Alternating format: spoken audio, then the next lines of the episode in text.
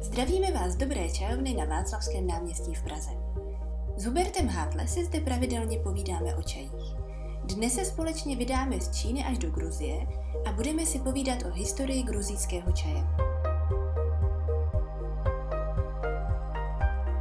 Dobrý den a dobrý čaj. Vítejte v naší rušné čajovně. Na cestách bývá taky rušno v čajovnách a bazarech takže dneska to máme eh, o mnoho autentičtější. To je pravda. Nicméně, kdyby se vám dnešní povídání nelíbilo, tak to uděláme někde v nějakém meditačním tichu, v nějakém uh, krásném uh, uh, čajovém rozpoložení, uh, nejlépe na břehu Černého moře a naprosto nerušení. Takže uh, vítejte na naší čajové expedici do Gruzie. Ale máte pravdu, Huberte, že na bazarech bývá hluk a my jsme Turecko i Gruzii projedeme tady v čajovně za plného provozu, což je vlastně hrozně autentický zážitek. To je pravda, to je pravda. Do toho jsou ty cinkání lžičkama a, a kovovýma konvičkama, do toho nás tady uší loupání pistácí. já tady loupu pistácí. A e, všeobecný štamgaský humor, takže já si myslím, že v rámci našeho povídání vyslechnete možná i spoustu hovorů od okolních stolků, které se týkají debat o politice, o starožitnostech, o sportu a o čajích. Možná i tady o naší povabné Lindě, kterou, která je tady vzácná už, protože žije v Olomouci, kde teda čaje má taky dostatek díky dobré čajovně v Olomouci, ale my jsme rádi, že je tady opět za náma v Praze. Já jsem takže... taky ráda, takže vítejte v našem eh, českém Turecku a české Gruzii. tak. Tak uh, hurá do Gruzie. My jsme letěli do Gruzie asi před uh, šesti lety. Byla to jedna uh, z nejhezčích expedic, uh, já bych řekl jako za čajem, ale ono ku podivu to úplně o čaji nebylo jenom. Bylo to spíše o Gruzii jako takové. Potom uh, o vzpomínce na čaj a o takové nostalgii vlastně zašle gruzínské čajové slávy a o tom, eh, jak eh, ta velká gruzínská čajová sláva se odstěhovala do Turecka, protože když se zeptáte běžného Turka, kde je ten slavný gruzínský čaj, kde jsou ty plantáže, teda Turka, Gruzínce, jsem chtěl říct, tak Gruzínec vám odpoví čaj pašol da Turcii. To znamená, že je to jasné.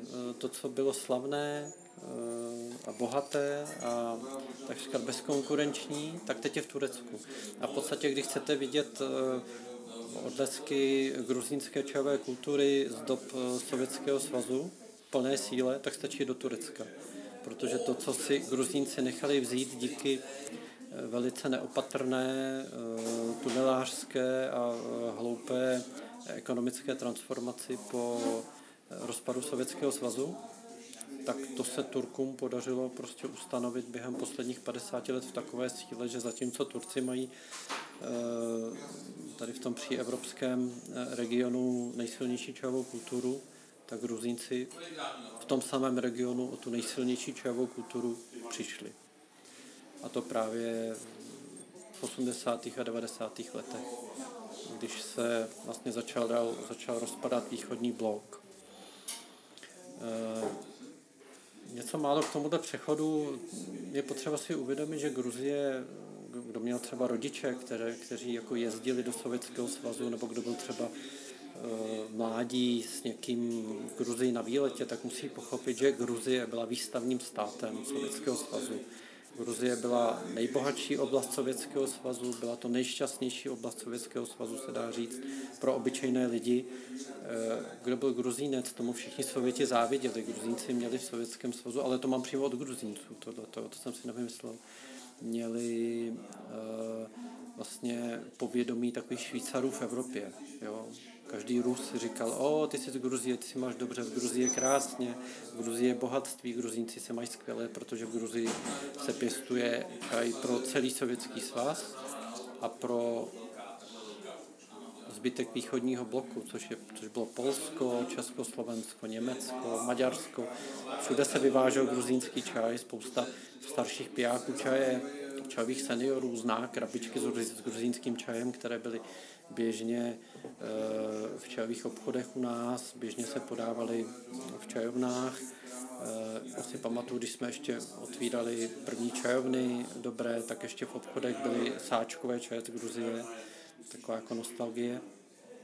To bylo ještě na začátku 90. let, pak to všechno zmizelo a v dnešní době už je gruzínský čaj víc jako rarita, i ten lacinější se špatně schání, když samozřejmě jsou firmy, které se specializují na dovoz gruzínských čajů nejenom do Čech, ale do, do ostatních eh, jako států ve světě, tak eh, gruzínský čaj je na okraji vlastně zájmu světové čajové kultury. Eh, I když to tak v nejbližších letech nemusí být, protože ta gruzínská čajová kultura oživuje, znovu narůstá, ale transformuje se vlastně do toho moderního takového evropsko-čínského čajového pojetí a já bych řekl, že se transformuje až do takového stylu jako hipsterského podnikání. To znamená, že zatímco dříve vodili vlastně gruzínské výrobě velké fabriky, velké lidové fabriky, tak dneska je čím dál víc malých výrobců, což jsou většinou velice šikovní podnikatelé, umělecky založení, to jsou architekti, malíři, různí experimentátoři, ekozemědělci, kteří vlastně na zbytcích těch zaostalých sovětských plantáží se snaží vlastně vykřesat novodobou čajovou kulturu aplikováním vlastně nejmodernějších technologií, které jsou z Číny. A dělají vlastně velice dobré špičkové čaje ve stylu Maofeng a e, podstatě s nimi slaví úspěch jak na západ od Gruzie, tak i daleko na východ. Jako gruzínský čaj se s úspěchem vyváží i do Číny v dnešní době a čím dál více vlastně prodává na e-shopech eh, ve střední i západní Evropě. Ale vzhledem k tomu, že se ho prodává, eh, že vzhledem k tomu, že se ho vyrábí málo, tak se ho samozřejmě i málo eh, prodává. Gruzie v dobách své největší slávy vyráběla kolem 200 tisíc tun čaje ročně, což je obrovské množství Naprostá většina toho čaje se vypila v Rusku, v ostatních oblastech, jako byl Azerbajdžán, Uzbekistán, eh, Arménie, eh, Gruzii samozřejmě a potom ten, ta střední Evropa. Když se rozpadal východní blok, tak ještě v 80. letech, možná na počátku 90. let se tam vyrábělo tak 120 tisíc tun. V dnešní době poslední statistiky posledních let mluví o tom, že to není ani 4 tisíce tun, což je obrovský propad, je to pár procent z toho obrovského obratu, eh, což vypovídá o té gruzínské čajové kultuře. Na to, že to byla čajová velmoc, tak je to v podstatě snaha o záchranu eh,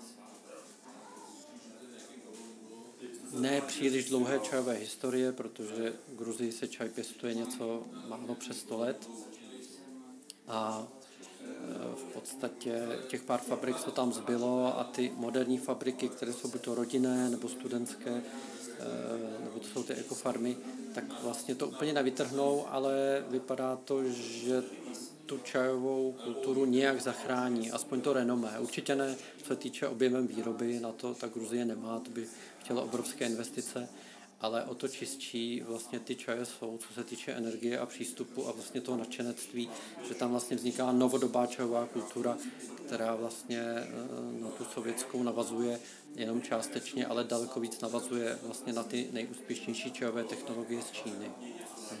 V Gruzii je běžné, že Eh, jsou eh, vlastně aplikovány aktivity čínských čajových asociací a různých dotačních fondů, které investují finance do gruzínského podnikání a tím pobízejí gruzínské zemědělce a podnikatele, aby začali vyrábět nebo rozšiřovat vlastně svoji čajovou výrobu což je hrozně originální, protože Gruzie je daleko od Číny. Eh, v praxi to znamená to, že když někdo v Gruzii chce vyrábět čaj, tak stačí se obrátit vlastně na nějakou takovou čínskou asociaci. Eh, tam má i zástupce mezi jako různými jako gruzínskými firmami, které vlastně šíří tyhle ty kontakty, domlouvají vlastně ty, ty gruzínsko-čínské e, dohody a vazby. A vlastně ten podnikatel může zažádat o zaškolení a grant, což znamená, že jede třeba na měsíc, měsíc a půl do Číny. Tam to málo kdo ví, to je velice zajímavé. E, tam se vlastně učí vyrábět zelený čaj, bílý čaj, polozelený čaj, červený čaj, na strojích, které Číňani běžně používají, pak jde zpátky do Gruzie, tam už má samozřejmě připravený pozemek. Buď to vybere starou zarostlou sovětskou plantáž, kterou vyčistí, se stříhá a buď to teda vyrábí čaj z keříků, anebo z, z divočelých e, velkých stromů, které jsou přímo jako v lese zarostlé, protože tam je spousta míst, kde opravdu třeba 30-40 let na ty keříky nikdo nesáh, takže jsou to v podstatě stromy nebo vysoké keře, které žijou, žijí v jiné vegetaci, je potřeba to pročistit. Ale dělají se i takzvané čaje právě e, z divokých čajových stromů, ale nejsou to pralesní původní kultivary, jsou to opravdu z divočelé plantáže. No a věnuje se té své plantáži, tu kultivuje, za pár týdnů nebo měsíců mu přijede kontejner z Číny a tam je roller, pec na sušení, Eh, různé nářadí vlastně na eh, zpracování toho čaje a v podstatě on si může v podstatě na zelené louce, když postaví nějaký altán nebo nějakou chaloupku nebo halu s čínskými stroji otevřít z fleku čajovou manufakturu. Eh, je to vtipné, je to překvapivé, je to snadné a je to odvážné. Eh, navštívili jsme pár takových rodinných firm, kde opravdu eh, potomci vlastně muži ve věku, nevím, 40, 50 let, tohle to jako podnikli, nebo i mladší, skoro z ničeho vlastně rozjeli podnikání a během několika měsíců najednou měli kompletní manufakturu na výrobu čaje v čínském stylu. No a oni potom vyrábějí právě ty čínské technologie, krásné bílé čaje, krásné červené čaje nebo nějaké polozelené. Ty potom v rámci komunikace s tou asociací z Číny vyvážejí třeba do Číny, tam je za velice draho prodávají. E, má to několik aspektů. Proč to ti Číňané dělají? Tak dělají to proto, aby se vlastně rozšiřovalo povědomí i v čínské čové kultuře, protože tam se tomu dělá velký marketing, e, že vlastně za to můžou Číňani, že vlastně ta novodobá gruzínská čová kultura se opět rozvíjí. Do toho získávají poměrně levně, i když ten gruzínský čaj není nějak extra levný, ale pořád může být levnější než ty veledrahé čaje, které se vyrábějí v Číně, takže se vlastně ty čaje vozí do Číny a tam se prodávají e, velice draho, protože je to čaj z ciziny, jako exotický, ale díky tomu, že je zpracovávaný tou čínskou metodou, tak oni říkají, ano, toto je vlastně naše investice, je to naše know-how a ty gruzínci díky nám dělají tyhle skvělé čaje a dělají jim dobré jméno.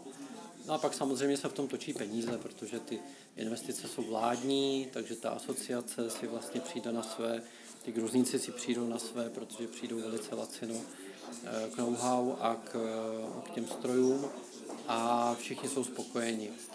Výsledek je, že se na trh jakýkoliv dodává podle mě velice kvalitní čaj, který ale často nebývá úplně dotažený, tak jak to známe třeba u těch čínských originálů. A díky tomu, že ta motivace z té čínské strany je podle mě až jako přehnaná, tak si myslím, že ty gruzínci mají často mm, jako neodpovídající uh, sebevědomí. Uh, takže si myslí, že mají hnedka ty nejlepší čaje, oni hnedka za to dostávají nějaké medaile, aby jim to sebevědomí stouplo ještě víc všude svých fotografie a o tom potom odpovídají ceny. Takže ty, ty, ty čaje jsou pak možná zbytečně drahé. Ale to je prostě trh. Jo. Kdo chce, tak si je koupí, kdo ne, tak to jenom ochutná a pak se může věnovat těm čínským, čínským originálům, ale to nechci nějak hodnotit. Zajímavý je ten trend, že to takhle je.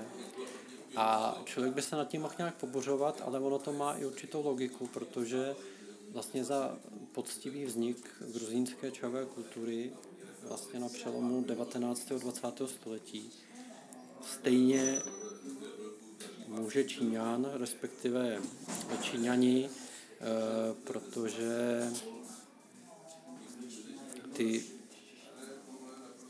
základní významné plantáže, které se začaly budovat vlastně na břehu Černého moře eh, ve městě Čakvy a v jeho okolích, tak za to eh, může čínský mandarín, který se tam vlastně přistěhoval z Číny, byl pozvaný eh, oficiálně na to, aby vlastně budoval čajovou kulturu v Gruzii, zatímco, zatímco první experimenty s čajem se v Gruzii uskutečnili na konci 19.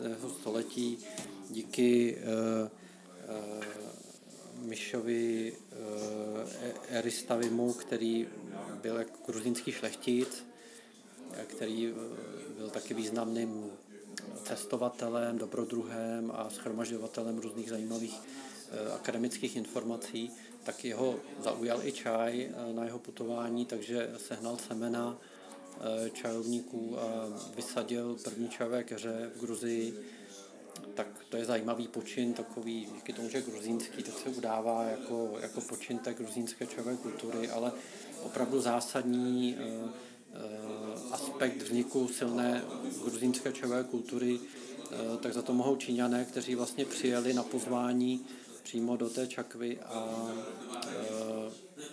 to bylo někdy v roce 1905 nebo tak nějak, tak tam začali opravdu systematicky budovat čajové plantáže, čajové výrobny a obchod s čajem a dělali to opravdu tím mandarinským způsobem.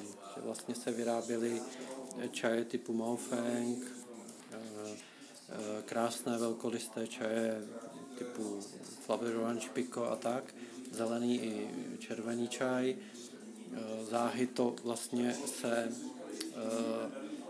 zváhlo k tomu červenému čaji, protože trh si to žádal, jak ten ruský samovarový, tak vlastně i ten evropský potom, takže celý ten region potom patřil v podstatě červenému čaji. A zajímavé bylo, že na těch plantážích, které se vybudovaly přímo v okolí toho Čakvy a pak se šířily do ostatních oblastí v průběhu už potom jako historie Sovětského svazu, když potom celé to hospodářství převzali ty mocnáři z Moskvy, tak eh, všechno šlo prostě za prvý přes ten černý čaj a za druhý v těch počátcích tam hodně pracovali řekové. Takže to pobřeží Černého moře je hodně namíchané do dneska etnicky vlastně s řeckou krví, protože tam jezdilo za prací obrovské množství řeků, tak jako třeba Turci jezdí dneska do Německa, tak řekové jezdili za prací tady do toho regionu, protože pro ně byl bohatý a oni tam vydělali dost, docela dost peněz, často se nevraceli, zakládali tam rodiny, stavěli domy, pak se začali míchat s místním obyvatelstvem. A e, my totiž můžeme říct, že sice e, gruzínský kníže mohl za to, že udal trend vlastně šíření čajové kultury v Gruzii, čínský mandarín může za to, že se tam ta čajová kultura zemědělsky a průmyslově uchytila a vzmohla a řečtí plantážníci a dělníci mohou za to, že tam vlastně eh, pod paprsky slunce a svým stínem vlastně chránili ty čavé keře a svým potem je zvlažovali a vybudovali tam obrovský hektary vlastně těch čavých plantáží, takže to je potřeba jako říct, že řekové tam byli jako velice významní, díky řekům taky, takže to tam bylo jako dost multikulturní. Pak samozřejmě v době Sovětského svazu to celé jako překryli Gruzínci, všechno to eh, převzali, řídili pod taktovkou vlády vlastně z Ruska a díky tomu vlastně ten čaj eh, se i šířil jenom tím víceméně sovětským svazem, protože byl velice kvalitní, komunističtí moc, mocnáři, stejně jako Číňani, měli dobrý vkus na čaj, Rusové do dneška mají báječný vkus na čaj. Takže eh, proč by ho prodávali ve velkém, tak si ho nechávali, takže cokoliv se vyrobilo, tak se hnedka prodalo a díky tomu celý ten eh, gigantický čavý projekt měl obrovský úspěch a Gruzie na tom obrovsky zbohatla.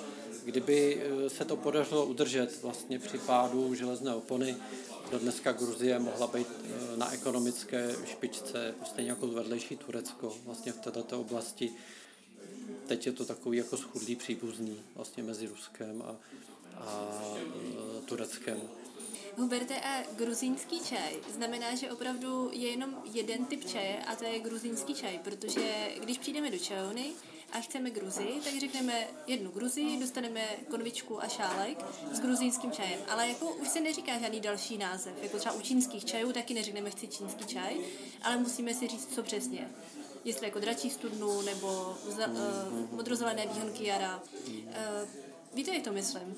Ano, to, to má dvě roviny. Uh, jedna je ta, v podstatě, já se budu odkazovat na tu sovětskou čajovou kulturu, která je ještě do konce 90. let ještě fungovala u nás, že spousta lidí vzpomínala na gruzínský čaj, vzpomínala na to, jak třeba z rodiči nebo prarodiči pili ještě čaj doma ze samovaru, nebo byli v Sovětském svazu, byli tam čaj ze samovaru a tak dále. A to všechno jsou ty BOP, jako to jsou zlomkové čaje, to znamená, že se vyrobí pěkný černý čaj, ten se nasuší, podrtí se a v podstatě se dává do čajových sáčků, anebo se e, pívával nebo i pije do dneška jako logr.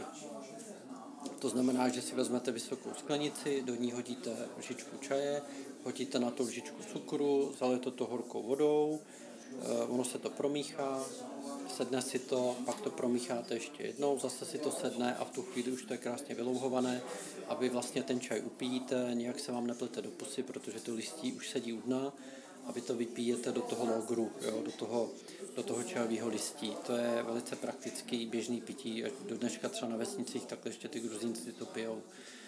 A to všechno je BOP. E, někdy do roku 2010 e, bych řekl, u nás ještě běžná příprava takhle, třeba i v dobrý čajovně nebo konkurence. Potom, co se začalo jezdit vlastně v posledních 10-15 letech do Gruzie objevovat čajovou kulturu, co tam vlastně zbylo, dělá to jako více dobrodruhů, více firm, tak se samozřejmě zjistilo, že ty čajové kultury už jsou dvě. Tato ta postsovětská, ta samovarová, řekněme zjednodušeně, pak ta moderní, kde oni vlastně vyrábějí ty, ty čaje podle těch Číňanů. Takže zatímco v 90. letech stačilo říct, chci Gruzii a buď to chci do skla, jako jenom skleničku, nebo chci logrovku, anebo chci samovar celý, tak to bylo jasné. Ještě teda potřeba říct, že Gruzínci vždycky pili čaj stejně jako Rusové, to znamená uh, sladký. Buď to si osladili, anebo přes sladkost v ústech. Většinou se používaly marmelády z lesního ovoce, ostružiny, maliny, nebo se používalo takzvané varenie, uh, což je velice dobrá, nádherně vonící zavařenina uh, z okvětních lístků růží. Takže krásně to voní po růžičkách a tím, že je to vlastně marmeláda slazená, tak, se to, tak je to sladký, dá se to i mazat normálně třeba na tousty, ale oni to většinou používají na to, že tím sladí čaj, anebo přestopí čaj, že si dají to vareně do, do pusy a přestopí ten samovarový čaj. E,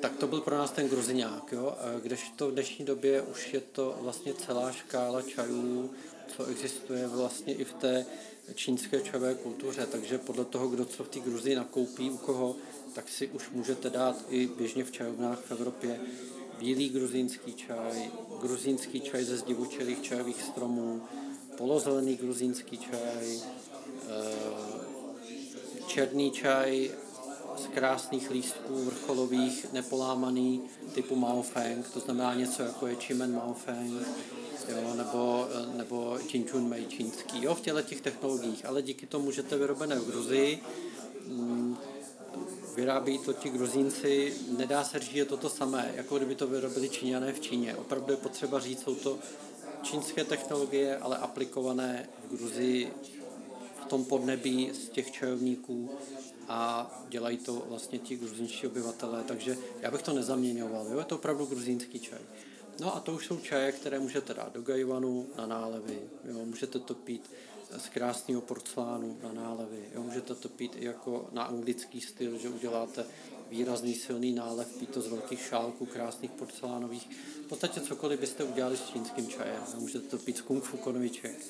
No a to jsme viděli třeba na tom festivalu, tom Ozurgety, kde tam na jednom místě byly opravdu umělecký čaje, nádherný, nádherně třeba balený, že tam byla firma, která třeba vyráběla plechovky, který měla ozdobený vlastně motivy z gruzínských legend nebo z nějakých křesťanskými gruzínskými motivy klášterními a tak dále, jako jsou různí svatí a tak dále.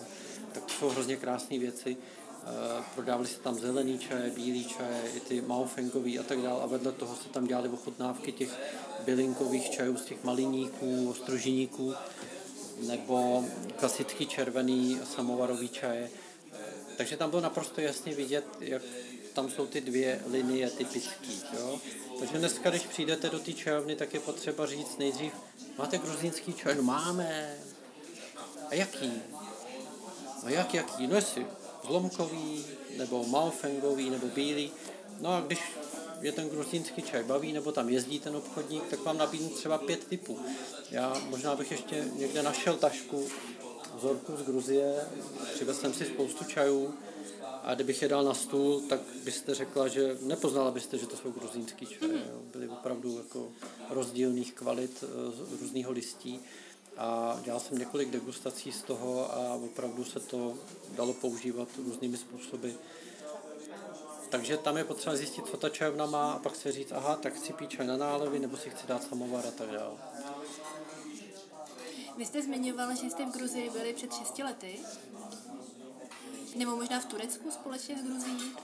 Uh, my jsme to vzali při jednom a bylo to před 6-7 lety. No. Ale mě spíš právě zajímalo, jak jste říkala, že byste našel třeba tašku ze vzorky gruzínských čajů.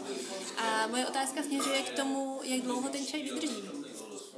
Tak to už jsme možná probírali v jiných podcastech obecně čaj. Uh, no právě, vydrží... že nemyslím obecně, ale myslím právě ten gruzínský, protože nepředpokládám, že bychom ho mohli archivovat, uh, nebo že by nám vydržel třeba 10 let chuťově Gruzínské čaje nejsou půery. Ale je zajímavé, že v Gruzii se dělají experimenty, že se normálně vyrábí lisovaný čaj.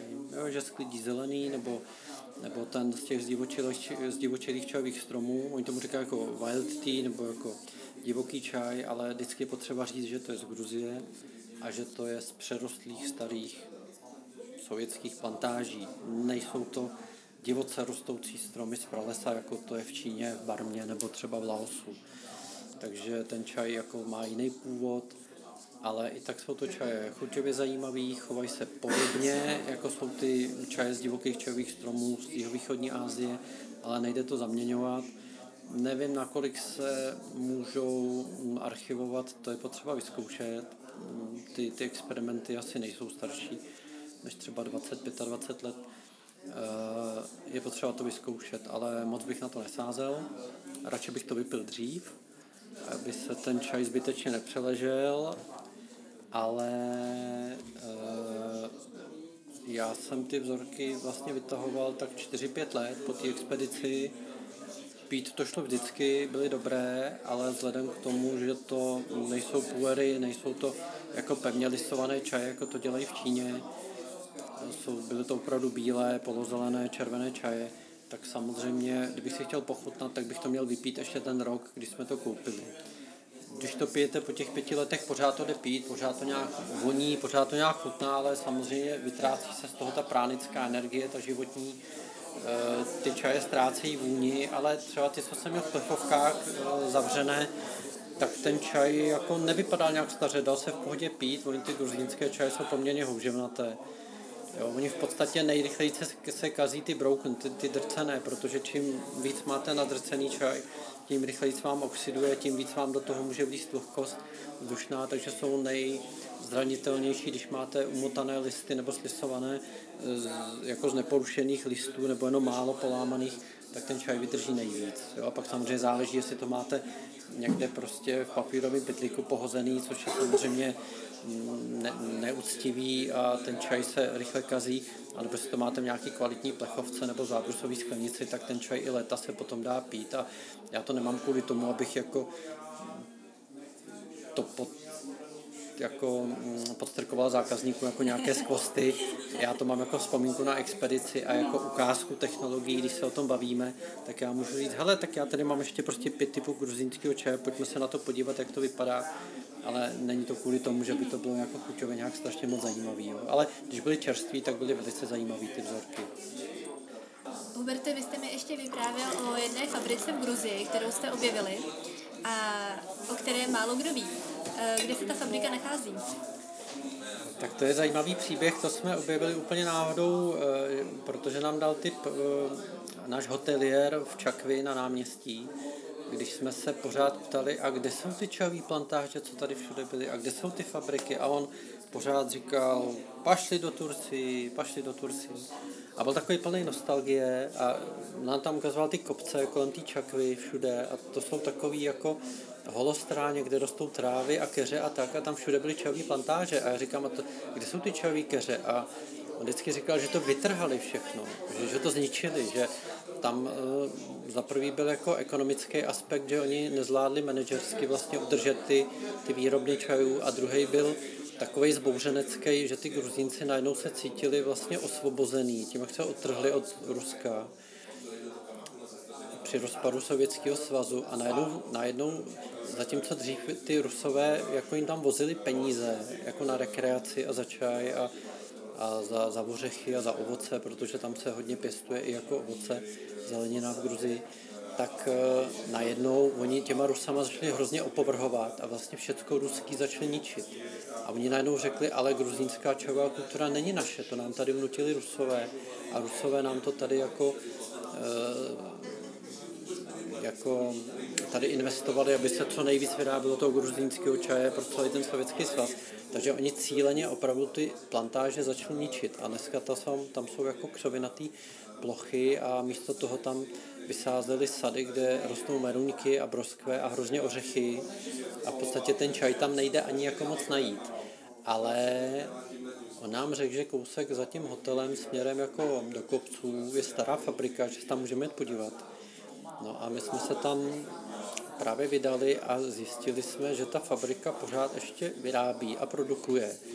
Ale v podstatě to je čaj, který jinde v Gruzii není, jsme jako jinde nikde nenašli. A to, jsou, to byla fabrika na starý čajový cihly, což jsou v podstatě cihly, které mají, když jsou malý, tak mají kilo, když jsou velký, tak mají i tři kila. Já jsem si dvě přivez. Nemohl jsem toho víc moc, protože dvě, dvě cihly bylo 6 kg do kufru. Ale byly to nádherné cihly ze zeleného čaje, zdobený vlastně vylisovaným koněm, protože my jsme zjistili, že do dnešní doby tahle fabrika funguje. Sklízí čaj ve vnitrozemí, vozí ho tady vlastně do toho přímořského letoviska Čakvy a vlastně z rozšmalcovaného materiálu z čajového keře, listy, řapíky, klacejky, lisuje velice pěkný až 3 kilový čajový cihly, který vyváží do Mongolska a e, do Číny taky. A tam z toho vaří e, ty pastevecký čaje s mlíkem, se solí a Eh, s jačím máslem. A ta fabrika byla hrozně zvláštní, protože je taková polorozbořená, byli tam tři lidi, všechno to byly jako starý lidi, vypadali jako z nějakého filmu o Harry, o Harry Potterovi, takový zvláštní pokroucený, fakt, já jsem se až lék, jako ne, nemyslím to nějak osobně, ale byl to takový jako zvláštní, takový individua, jeden byl vrátný, druhý byl uh, vlastně technolog, co tam měl na starosti ty stroje, jak tam vlastně lisují ty, ty, ty cihly a třetí byl manager. A ten manager byl a teď to nemyslím nějak jako handlivý, ale byl to Lillipután, jako velice malý člověk, takový, takový ostrým nosem a tam seděl za tím počítačem a jenom tam cvakal ty čísla. A v podstatě my jsme si tam chtěli koupit čaj, tak jsme museli za ním do kanceláře a teď to byla kancelář, kde byly eh, ještě nějaký komunistický obrazy a byly tam rudý závěsy a byl tam opravdu snad 60-80 let starý nábytek a tam seděl prostě za skoro dřevěným počítačem a čukal tam do toho počítače prostě do tabulek, že si tam kupujeme prostě tři čajové cihly. A provedli nás tou fabrikou, ta fabrika je strašně magická, ona jako stála, že nebyla, nebyla v chodu, oni říkali, že jim stačí asi dva měsíce provozu za celý rok, oni vyrobí plný sklad cihel pak nás zavedli do toho skladu. To prostě byly regály, nekoneční regály prostě na skládaných cihel, který pak celý rok prodávají. A oni říkali, že vyrábějí černý čaj a zelený čaj a pak vlastně směs, že míchají vlastně černý a zelený listí. A to bylo mně to přišlo, že tam je esence takových těch starých, dobrých časů, těch obrovských obratů toho ruského nebo teda gruzinského obratu s čajem a opravdu ta fabrika sama, to byly 50. leta normálně minulého století. Takže to, to, byla, to byl moc hezký zážitek a jako tu cihlu bych tady ještě někde našel. Myslím, že jednu jsme vypili na degustacích, druhou jsem si nechal a ku podivu ten čaj je dobrý na chuť. Dá se rozlouhovat, dá se povařit, dá se opravdu jako i uh, uvařit tím mlíkem a se solí a vždycky má svoje kouzlo a je hodně silný. Takže to byly takové zbytky té staré čajové kultury. No jinak jsme byli ještě v oblasti Tkibuly, Eh, tam máme fabriku, která nám leta dodávala čaj, to je jako eh, podhorská oblast. No a co se týče vlastně tak toho nejvíc, co jsme zažili jako plošně v čajové kultuře, tak to je ta oblast toho Ozurgety, no. Tam doporučuji všem vyrazit. Tam, tam totiž máte schéma nebo scenéry, kde máte čajovou fabriku, do toho máte vidět nádherný lesy, do toho máte čajové plantáže, za těma čajovými plantážema vidíte sídliště z paneláků, což je úplný kontrast. Takový, to je symbol toho socialismu, že v Číně byste viděli buddhistický klášter, jo? v Japonsku byste viděli Fuji nebo šintoistický klášter a tady vidíte paneláky. A zatím v dálce vidíte zasněžený vrcholky Kavkazu. To je hrozně krásné místo. Jo, nemyslím ty paneláky, ale...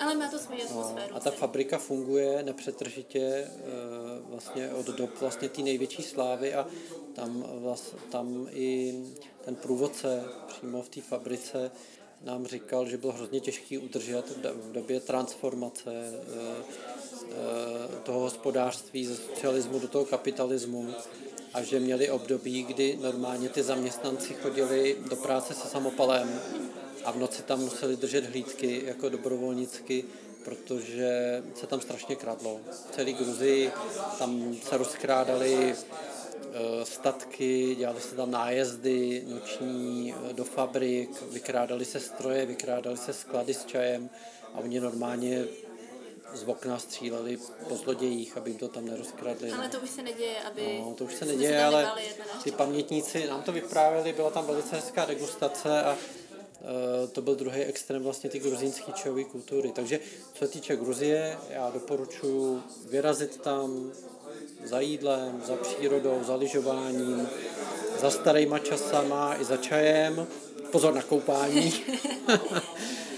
A já doufám, že my v Gruzii, my čaj v naší čajovně prodáváme asi 20 let gruzínský, různý typy, takže doufám, že nám to i vydrží. Já věřím, že jsme naše posluchače nalákali alespoň pití gruzinského čaje a ještě líp návštěvy Gruzie a čajových plantáží. A já doufám, že jste si náš rozhovor i pře, přes tuhle tu rušnou atmosféru pravého gruzínského bazaru užili. Taky doufám. Takže nashledanou příště. Mějte si krásně, nashledanou.